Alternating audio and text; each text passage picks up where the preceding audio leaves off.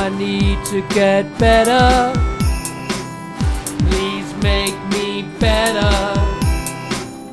I want to get better, better, better acquainted with you. Hello, my name's Dave, and I'm the person who puts this stuff together. And welcome to this year's Getting Better Acquainted New Year's special, which is a kind of thing I do every year since I went freelance, where I record my roundup of the last year and my intentions or resolutions for the next year in a kind of relatively rambling monologue, hopefully not too rambling.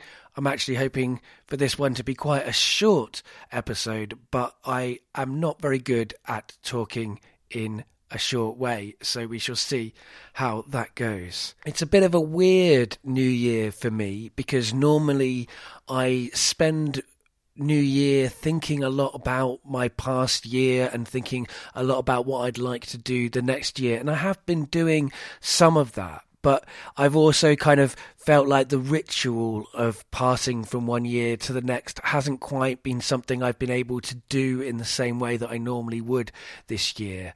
Things have felt a little bit rushed. And also, I started the new year on New Year's Day, which was yesterday.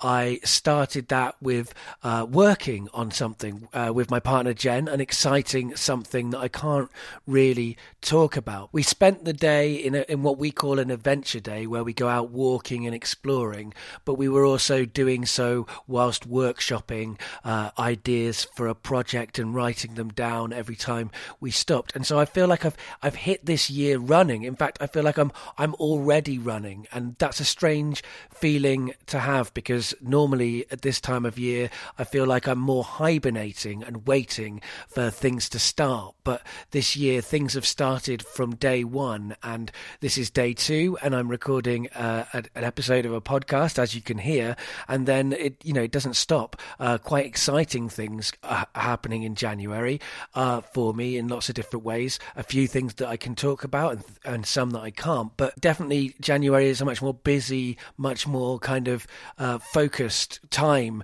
than it has traditionally been for me. Although that said, I've often hit the ground running after New Year, full of like hopes and intentions, but never quite as fast as this time. I think. I think that's what's making me a little bit off balance. That said, balance is something that I feel like I've got a lot more of in 2017 on a personal level. I mean, let's face it, this roundup is really going to be about me and where I am uh, at the moment in my life, and it's not really kind of related to the wider political uh, landscape that I am also a part of. I mean, that if I was to round that up for, for this year, I mean, I don't feel like anyone needs a roundup of that. I feel like it's in our faces all the time and it's terrible in general. And we need to try and collectively do something about that. But at the same time, uh, I'm a freelancer with not very much money and I'd also need to look after myself. And uh, in a way, this last year, whilst it's been terrible on a political level, it hasn't been that terrible for me uh, on a personal level, although it has been quite bad in terms of me being a freelancer, me making money. I think I've probably made the least amount of money this year uh, than I have since I went freelance. And that's meant that I enter this new year struggling to kind of stay afloat financially. But with a different outlook on my life and on the process of struggling to stay afloat financially. I had 20 weeks of therapy on the NHS in 2017, and I found that process actually really good and really useful. It meant that I looked at myself uh, in different ways than I had before. I feel like that's one of the things that's giving me more balance uh, at this point. I'm not used to having balance yet. It feels a little strange um, to not be in this kind of constant state of worry and anxiety. And I'm still unlearning some of that. It's not easy. It doesn't go completely in a, a click of, of some fingers. And certainly, I'm not saying that therapy has solved all of my problems, both external and internal.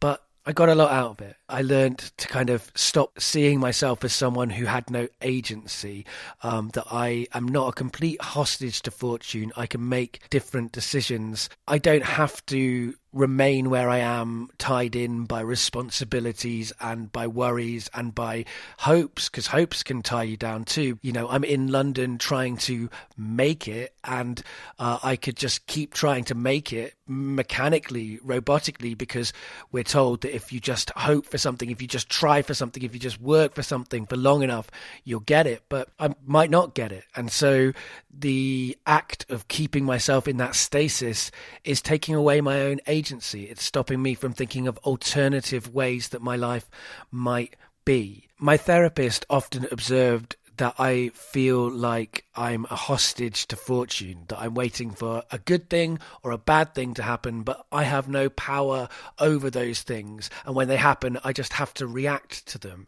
Um, and that is how I've learnt to be. That ha- is how I've been, um, particularly like more and more as the years have gone on as a freelancer, as I've got more and more paralyzed by fear. But that's that's not the only approach that you can take. I don't have to see everything with such high stakes. There's a taking away of responsibility that comes with that. Like I'm not taking responsibilities for the choices that I've made, for the fact that I have chosen to live in London. I don't have to live in London. That is not something that's been forced upon me. I've chosen many of the things that make up my life. Obviously, outside things also happen and circumstances and all of those kinds of things. But ultimately, I've chosen many of the things that make up my life and I have the power to choose different things and try different approaches. Part of that kind of realization also came not just through therapy, but also through my sister and my family and me uh, sitting down and having a kind of conversations about my dad who is is currently got dementia. 2017 was a year that began with me in a role where I was seeing my dad every day. I was the main sibling that was responsible for seeing him, and he's got dementia. He's also kind of, with that dementia, got depression and uh, suicidal ideation, and you know, the things that come with not being happy uh, with your brain and the way that your brain is. And that's been a very complicated process for me to be a part of and witness, partly because I also have depression, and certainly uh, in t- 2016 and 2017, my mind has been very fixated quite often on death and the idea of dying. So that's been a complicated thing for me to navigate. But what happened this year was, you know, it was said to me that I didn't need to be the one that was there for my dad and that that responsibility whether I placed it on my shoulders or it was placed by other people both those other people and myself now feel like it's time that you know I'm 36 years old. All of my siblings are older than me. All of them are more financially stable than me. Um, and I'm still trying to find a way of making my life work. And it would be a strange decision for us all to decide that I'm the one who's going to keep with my dad uh, at this stage when everybody else has got the things that I have not yet found a way to get. And and that's not being expected of me. And so that has allowed me to kind of stop being such a hostage to fortune. And it's allowed me to think about alternatives. I don't have to stay in london to look after my dad. That is something that frees me in lots of ways. One of the things that I learned in therapy is that even though I make things that contain a lot of emotion and reflection, even though I do true storytelling, I make solo shows about myself, I write about myself, I uh, share a lot of myself, not just in my art, but also in conversation. That has led me to believe that I'm somebody who is self aware and in touch with my feelings. And one of the things that I discovered through therapy is that those things aren't true.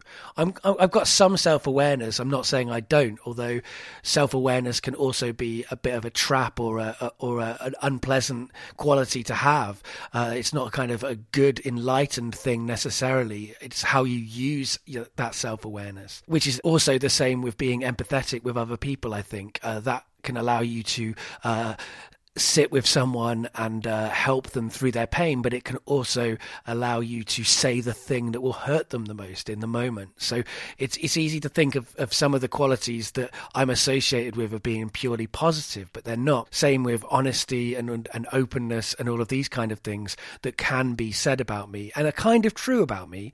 They're not untrue, But at the same time, there's a there's a equal truth, which is that even though that's the case, I still don't really understand how I'm feeling in a given moment, and that I don't always know uh, myself very well, but I am quite good at coming up with arguments, intellectual arguments, emotional arguments, uh, creative arguments, whatever, but like arguments that convince me and possibly sometimes other people uh, of different realities than I'm actually feeling. Like I can rationalize very well. I can kind of pick things apart in a way that actually avoids looking at what's actually going on on a fundamental level.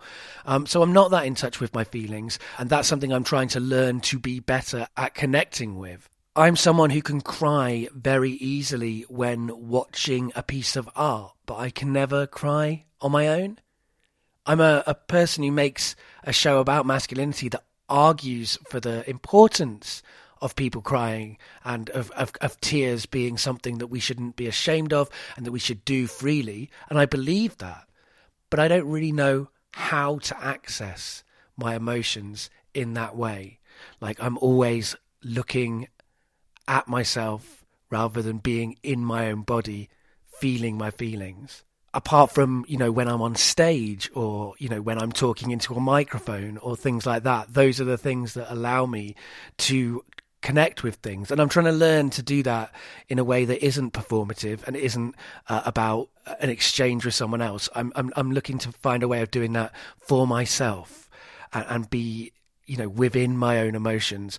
And another thing that i've been trying to do and through therapy i've been encouraged to do is to kind of sit with my past self like sit with the emotions that I'm getting that are coming from my childhood and just feel them for what they are rather than explain them away with all of my adult understanding of why why the things happen to me. Like the bigger picture how everybody else slotted into that all of those things.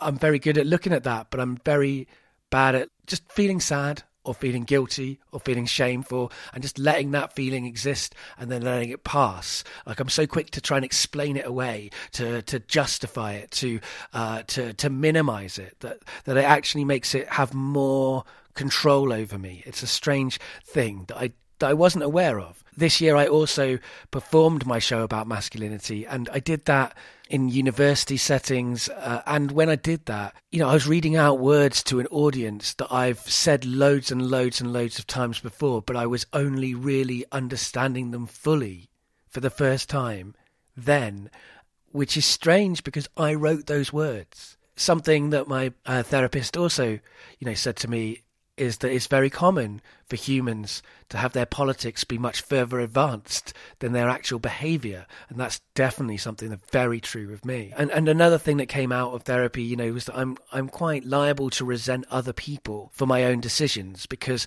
I often feel like I have no choice but to agree with them or to do what they want me to do because I don't like other people feeling bad. Like something I learned to do as a child is to try and make other people feel better, to try and make different people get on with each other who are in conflict to try and resolve. And I learned to fear being judged. And I particularly learned that, you know, when I went to secondary school and was, was bullied in a quite an extreme way, like that was all about judgment. And I'm really always afraid of being judged. And uh, so saying no to people when they want me to do things is something that I find really hard to do. But then I end up resenting those people and the activities that they are asking me to do when really it was my decision and I could have said no. And I need to learn to be able to say no more. And I'm trying to do that in this new year. But I also need to learn that when I say yes, that's me that said yes. So if it doesn't work out, you know, if any, if I'm going to get annoyed with anyone, it should be with myself. So therapy has put me in a very different kind of place and it's allowed me to see my life a little bit differently. And so going into 2018, I'm going to try and make some big changes. I've got some big plans. Because the thing is, I don't have children. Me and my partner don't have children. We don't want children. We can't have children. I've had uh, a vasectomy, so I can't have children. And uh, coincidentally, nor can my partner. We don't want kids and we're not having kids. We don't have loads of privilege in terms of maybe the UK, but we have a lot of privilege in a global sense. My partner's working a low paid job and I'm struggling to get by as a freelancer, but we do have the ultimate privilege of if everything doesn't work out, if we lose money, we are not going to end up homeless like so many people do. And increasingly in this horrible culture and country and state that we live in, more and more people are becoming homeless, more and more people are struggling. And so we're super privileged in that respect. But because we have that privilege, and we don't have anyone depending on us, we can afford to take risks we've learned not to take risks. We're afraid of taking risks, and that often means that we make compromises and we struggle in ways that we maybe shouldn't or we have done in the past. Hopefully we won't do in the future. So we have this situation where we're, we're acting as if everything could completely disintegrate at any second. But if things did disintegrate it would be much less bad than it is for many people.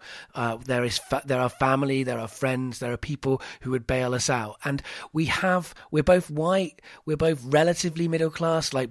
The generation above us kind of squandered a lot of that inherited privilege, uh, but there is some inheritance coming to us from our family backgrounds.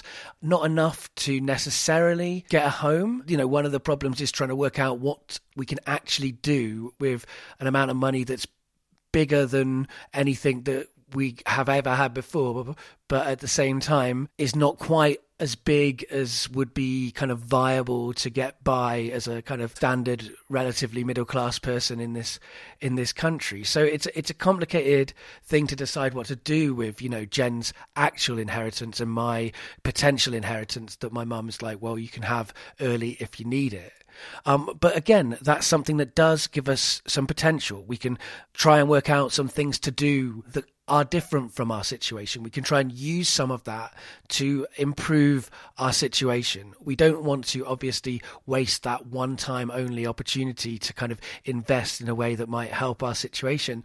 But at the same time, we can think about how to do that. And that's one of the things we're looking to do this year. I mean, the thing is, since I was 15 years old, I've been trying to make it as an artist, right? I've been as a writer, as a podcaster, as a playwright, as a musician. Uh, I've I've had lots and lots of things that I've tried to become successful at and be paid for. And it's not like that work hasn't paid off massively in loads of different ways. Like even the projects I've done that have not gone anywhere have given me amazing life experiences and have developed my craft. Everything that I've done has been useful. Um, and over time, things have paid off. You know, I've, I've got some profile now. There are some potential projects that I'm uh, talking with people about now that are quite exciting and, and, and might end up with me being in, in better circumstances. It's also true to say, though, that even when you start to be successful in inverted commas, what does that even mean? Like, it's great for my CV that I did a thing for Radio 4, but the thing is, that thing paid me £300, which is a, pretty good thing to be paid, really, uh, for the work that involved.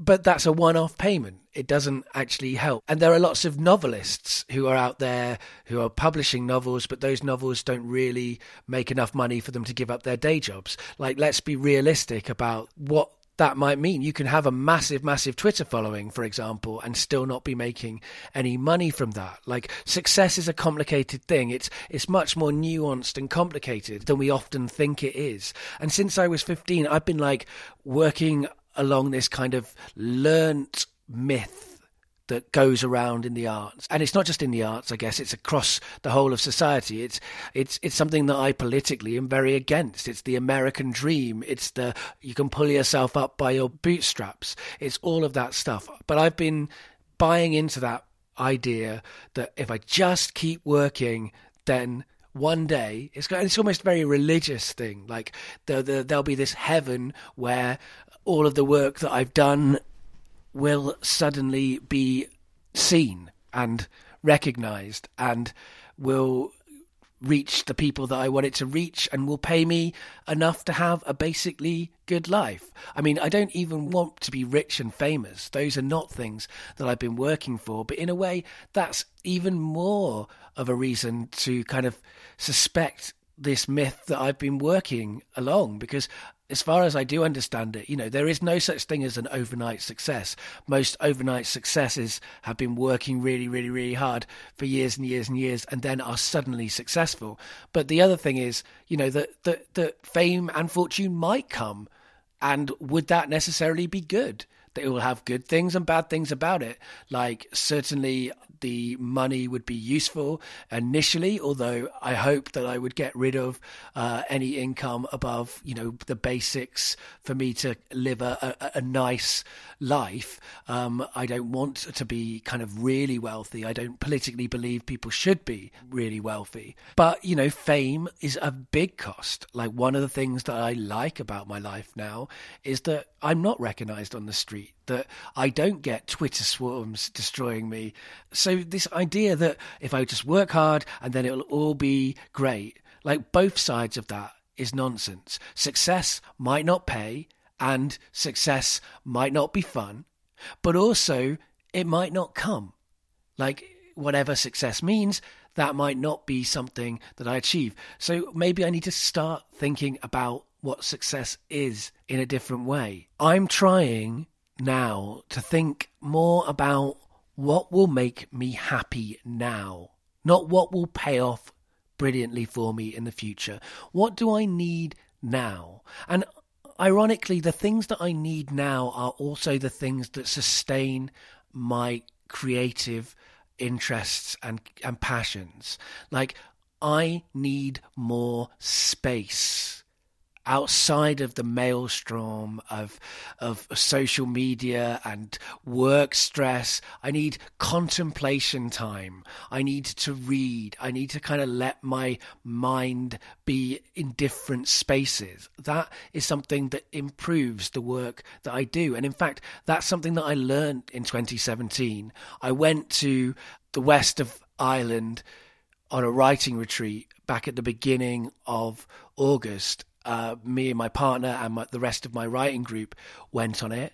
And what I learned when I was there, apart from getting a lot of writing on a project that I'm very proud of that I finished later that year done, um, that I'll go into in a bit more detail later on, I also remembered what it's like to be not in London remembered what it's like to be in a place where sound isn't constant, where there's actual silence, where when you look at the sky, there's actual darkness at night. Being outside of that London place that I love. I mean, I love London, although lots of things are about how London is changing, I hate, so it's complicated. I remembered what it was like to have that space.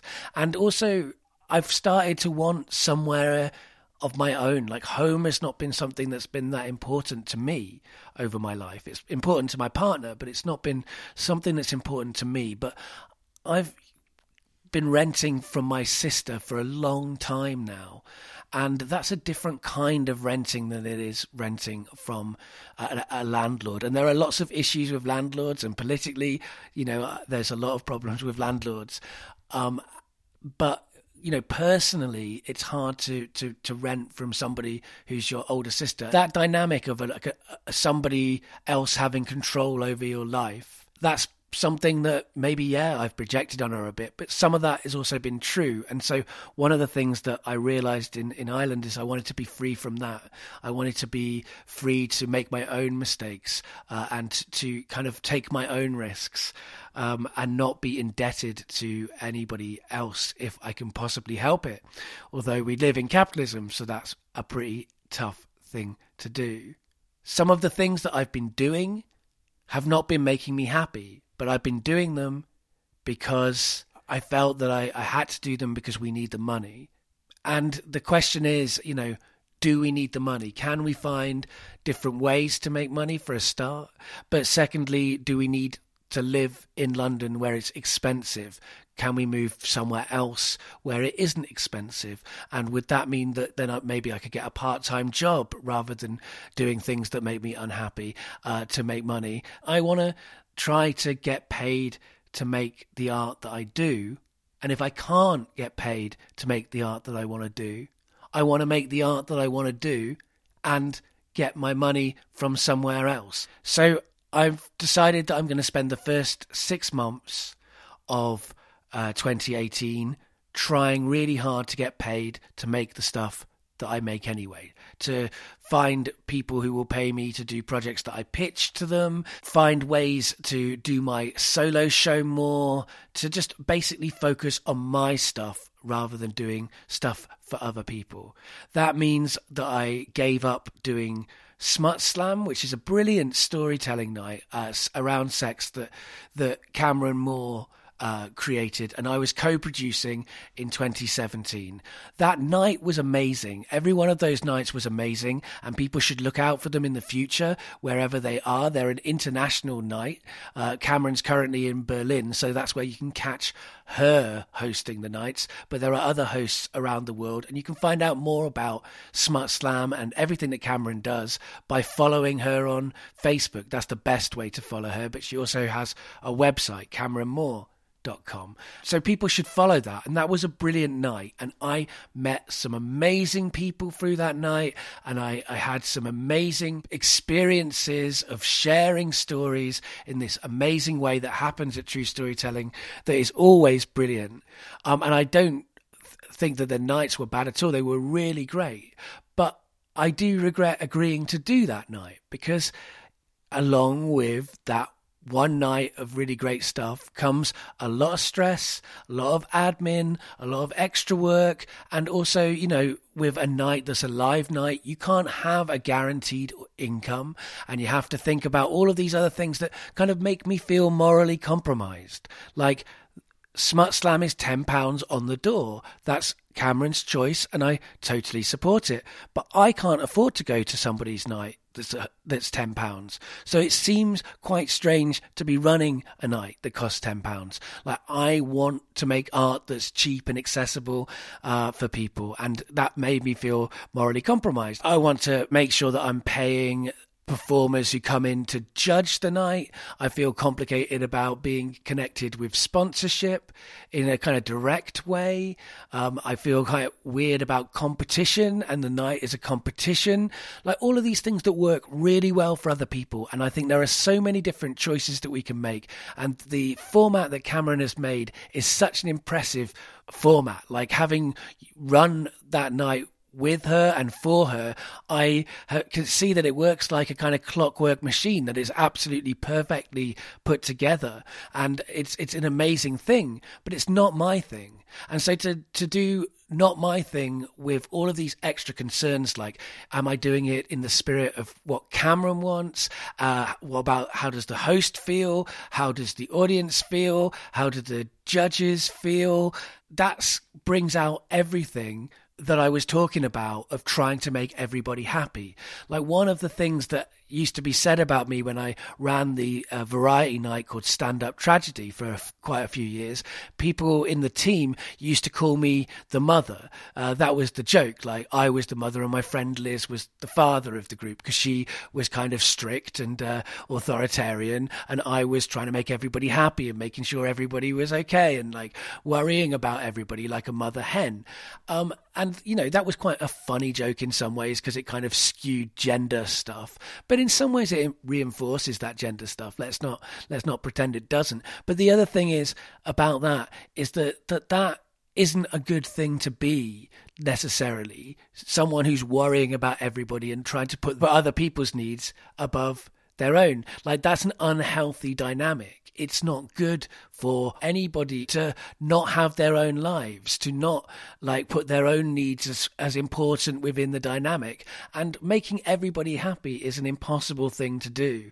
And so you know, by saying yes to doing that, I basically said yes to a hell of a lot of stress and anxiety and like all of my triggers. Um, and so I want to learn to, to not put myself in that position again. And also that I just don't need the stress of live shows uh, unless uh, unless there's money coming from them that isn't kind of dependent on finding that audience. Like the work of finding an audience is hard, and I have never mastered that craft. And that's a craft that I've been trying to master for a long time, and I have no idea why sometimes you get a big audience and sometimes you don't. But what I do know is that for the time being, I don't want that problem to be on my list. I've got enough problems just trying to get an audience for my digital work, let alone for other people's creative work or for community events, because that's kind of one of the things that Smut Slam or Spark or True Storytelling Nights are in general. They're community events. They're created uh, by the communities that are there. They're hosted by people who are facilitating the audiences to be part of the story. And it's really important for communities to have people who provide those kind of events but I don't think that that's necessarily my natural skill set. And I don't have to step up to the plate. There are plenty of brilliant people stepping up to the plate, and we should support their nights.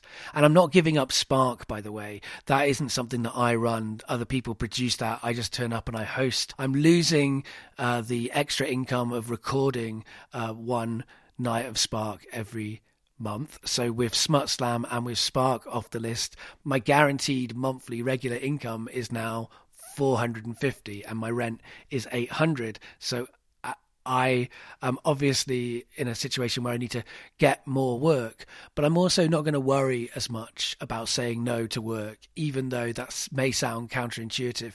Because what I learned from last year is the best possibilities that came up for me, the best opportunities came from following the things that I care about and doing them really well. And then people come to me and want that stuff. And that's been the best stuff. So sometimes it feels like you have to say yes to everything, but it might be that that means you lose money more in the in the the big picture. So I'm going to be looking for short quick jobs that I can do like I'm on a group which gives tape sync stuff, which apparently is turning up with my microphone and recording one half of a conversation someone in a different part of the world is having with them and then sending that over to that person. So I'm looking to do that kind of in and out radio work, um, but I'm also looking to do more of my solo shows in universities, in other places. So if you're interested in me doing that, do reach out to me. So the solo show is called What About the Men? Mansplaining Masculinity, and it's a kind of storytelling show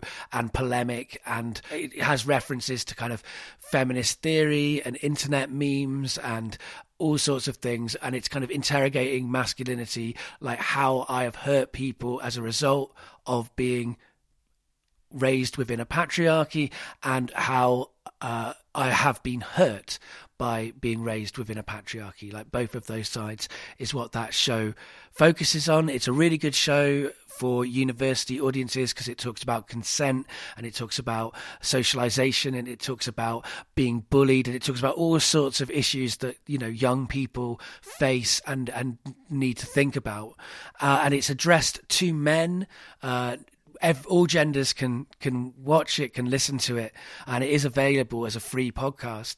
But I want to do that show more. Um, I, have done it a few times last year in university settings. I'm going to be doing it in Chester University at the end of next week. Um, so if you're in the Chester area, do come along to that. And I'm going to be doing it in Edinburgh uh, towards the end of January. I'm going to be doing that in a very different setting. I'm going to be doing that in a kind of uh, in, in a space that's dedicated to, uh, people who don't have homes or who have who have uh, economic struggle, uh, and it's going to be talking, you know, to men uh, in a very different kind of circumstance than the men uh, that I talk to when I when I go to universities if you do want that show, then do let me know. I'm looking to do it in as many places as possible. And obviously, every time I do that show, I get some extra income, and that might help me to cover my rent. The other big projects that I did last year were starting the second season because we're only halfway through it of The Family Tree, which is a magical realist podcast fiction about identity, belonging, family, change belief, all sorts of things. It's a really great show. We make it in a really unique way, which is partially improvised and people only know certain things in the cast. And it's kind of a co-creation between each performer and uh, me and my partner Jen who make the show. It's got a really great story that I don't really want to go into. It's best if you just go in on episode 1 and and find out where it goes. But it goes to to to very different places than you might expect initially. And it's in the form of conversations like getting better acquainted. And it, in fact it is a spin-off from Getting Better Acquainted, but it is entirely fictional, unlike Getting Better Acquainted. I play the character of me in that show, but I'm incredibly proud of what we've done with the family tree. It's everything that I'd hoped it would be and more. Like it feels like it creates itself and that we're just kind of almost its caretakers getting it out into the world.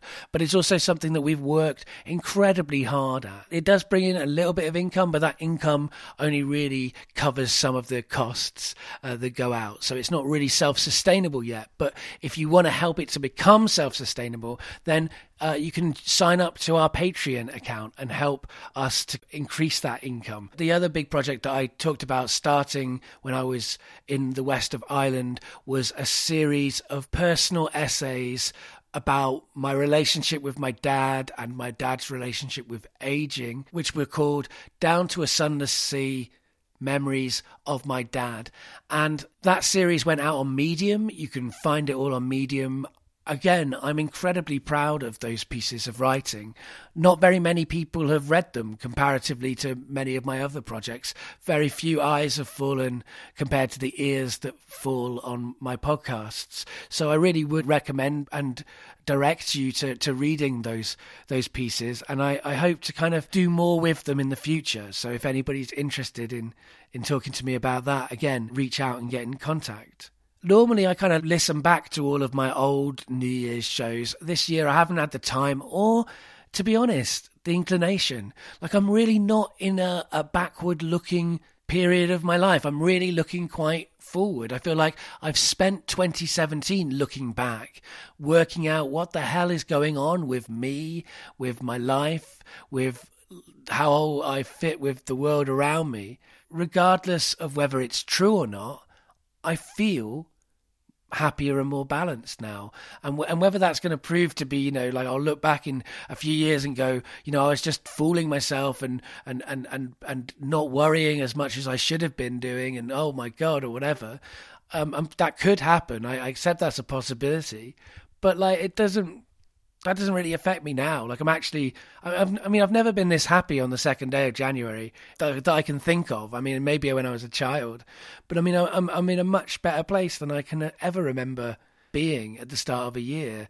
Um, even though you know I try to hit the ground running in my New Year's generally, and I do try to kind of be reflective. And as I said earlier on, I don't feel like I've had the time to do the kind of ritual sort of thinking and uh, list making and all of that sort of stuff, and that I normally would at New Year this year. At the same time, I, I, I just feel more grounded um, which is a super weird thing for me to be saying. I mean, certainly, you know, anybody who's not feeling grounded, uh, listen back to my previous ones because I've definitely not felt grounded on many of these New Year podcasts. I'm ready as well to like put down some roots, to find a home, to find a place uh, for me. Like, I, I guess I feel like I, I I'm allowed one that I don't have to live like a kind of art monk. I don't have to always put art first. Uh, I can just in my life find space to kind of enjoy the world a bit. I'm 36, and how much more life have I got left? And how many more of those years will be happy years? And can I make some of them happy? Maybe I can. Maybe this idea that I'm not allowed to try and find happiness in my life, that I'm not someone worthy of that for whatever reason. There's loads of reasons. I've talked about them in therapy. I don't necessarily want to go into them here. But at the same time, like, I'm allowed to try and have a bit of uh, happiness to, to, to, to, to do that sort of thing. And I've also, you know, I think I do a lot of activism with my art too, and I'm going to continue to do that. And when I have more money, if I ever do have more money, I will absolutely support more activism with that money. And I will go, uh, when I have more time and I'm less precarious, I will get involved in more direct action. This is a time when we need to get active, as I've said earlier on in my view. But at the same time, um, you know, there are lots of forms of activism, and I, I still do find ways to push back against the things that I, I are all around all of us as much as I can. It doesn't mean I can't also look for things that nourish me. Like I'm allowed to do that. Um, it's taken me a long time to feel that way, and so I'm sorry if I'm saying something that you're like, well, obviously you're allowed to do that. Everybody's allowed to do that. I, I agree with you, um, but I did not feel that I was allowed to do that. Nevertheless, even though I think everybody's allowed, it's complicated. It's been a strange year to do my show about masculinity. At the beginning of last year, I felt like that show was almost irrelevant. The, uh, with Trump and Pence in the White House, with uh, Brexit, all of these things, I was like, why the hell am I talking about kind of trying to get men to look at how they're affected and how they affect others through the influence of patriarchy? but this year, you know, Weinstein happened, and after Weinstein, so many more people who have done terrible, terrible things because they have power and because they've been socialized by patriarchy uh, more and more of those people have been thrust into the light finally, and more and more justice or some sense of justice, or at least being listened to, has happened for the, the, the victims and survivors of, of those men. And th- just generally speaking, we're talking about rape culture. Like, I, I wish we were talking about it on a more of a structural level in some ways. Like, it, it's, it certainly is being very personalized, which is not to say that I'm saying that any of those individuals shouldn't be held to account. And I'm certainly not advocating that victims or survivors try and forgive the people who've hurt them. Absolutely not. It's been a complicated time for many survivors, and myself included. I've found, you know, big chunks of this year to be incredibly, incredibly triggering, and the complexity of of being triggered by all of these kind of um, revelations about sexual uh, assault and sexual violence and rape uh, when you're a survivor who is a cis man is you have like both sides of that guilt come to you like the kind of triggeredness of your own survival, but also the reminder of all of the things that you've done that have contributed to that culture. So it's been a kind of double edged sword, I guess. But it's definitely been a time that I felt that doing that show was important. That that suddenly that you know yes, it needs to be said because look at how much of an issue rape culture is, how much of an issue toxic masculinity and patriarchy is. Like these things are so ingrained. They're ingrained within that Trump Pence White House. They're ingrained within Brexit. And of course, you know, not just uh, patriarchy, but also white supremacy and heteronormativity and all of these different forces are ingrained within it. Like that's what my show says. This is the kyriarchy, the, uh, the collective noun for structural oppressions. So, like, that's the time to be doing that show. And so I want to do it as much as possible. Uh, in the next few years. And it's been interesting to go from thinking it was almost irrelevant to realizing that it was absolutely relevant. And that this idea that, oh, we've got to throw away these identity politics because there's bigger issues is ridiculous because all politics are identity politics in some senses. And of course, class issues are important, but Brexit is about identity politics. Trump is about identity politics. The rise of fascism is the rise of a certain kind of identity politic. And it's interesting that I nearly fell into that trap, a trap that many times I've advocated against falling into. Uh, you, you're just not safe from these messages, even if you know about them. And, you know, it's been a complicated year for me in moral terms. Like, my sources of income were morally questionable. The picture house where I do Spark was went on strike. There was a boycott. I think the Ritzy Cinema sacked all of their trade union leaders, which is an absolutely unforgivable thing to do. And I'm not going to make any bones about that. At the same time, for various reasons, the Spark London team chose not to move away from the picture house. And, you know, there are many great things about a Spark London night, regardless of the industrial dispute element. So it's been a complicated time for me around that. Like I felt very guilty around that. I haven't been able to act completely on my own politics on that. And I I hope that in the future the the picture house improves on that stuff. Um, and I hope that in the future I will be in a place where I can do more about it in those moments. Um, judge me however you like. I've certainly judged myself pretty badly. So anything you want to say to me about that, I may have already been saying to myself quite a lot of times. So that's up to you. But I wanted to acknowledge that that's been a, a complexity that I've been grappling with, just as Smut Slam prices were a complexity that I was grappling with, and just as uh, the issues that Patreon had near the end of the year and previously in the year when they uh, decided that they might chuck all sex workers off their site. I think most people I know who r- do sex writing or sex work um, are still able to keep their Patreon accounts. But, you know, I hope that that's the case for everyone because it's pretty terrible of Patreon to try and kick off sex workers from their platform. So I've only been making a small amount of money, and yet all of that money has felt dirty. And like that's one of the reasons why I've sort of thought, why am I doing this? Why why why am I not trying to do more things that I believe in? And if I can't make money in ways that I believe in, if I can't do projects that I really want to do, then I probably would be happier having a salary, on top of the the compromised stuff, there has been something that hasn't been compromised. I'm absolutely never compromised in my feelings about the Restart project, which is a social enterprise that is dedicated to changing people's relationship with the things that they own, like gadgets and stuff like that to making more, things more sustainable. Our attitude to, to, to technology more sustainable looking at improving the world in that way. I've learned so much by working with restart over the years. I hope to keep working with restart in the future. It's really hard in some ways to do it because they can't afford to pay me that much but this year 2017 we did finally find a balance a way of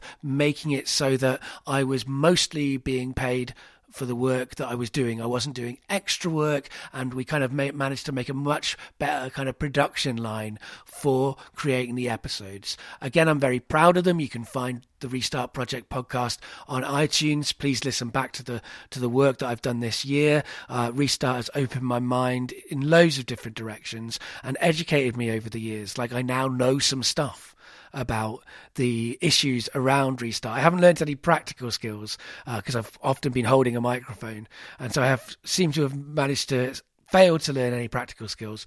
But I know a lot more about the issues that restart look at. And that's been really great for me. Uh, though the restart project again is going to go through some changes, I think, going into this new year. So I think that we'll see. We might have to revisit that discussion about a production line that is making the work easier. Um, I hope that it remains easy to do the work that I do for Restart because I love Restart and I need the income. So I can't say no to Restart uh, no matter what because they are kind of really my only income uh, apart from £50 from Spark. Another thing that happened this year was the 300th episode of Getting Better Acquainted. That happened ages ago. It feels like forever ago. It was also the year that I introduced a strand of Getting Better Acquainted called GBA Replayed, where I revisit the episodes from the first two years or so, the first 100 episodes. One thing I've discovered about the six years ago, maybe seven years ago now, because I started getting better acquainted in 2011. That version of me I'm not too keen on him. I've changed a lot since then, so I don't feel like that's a review on me.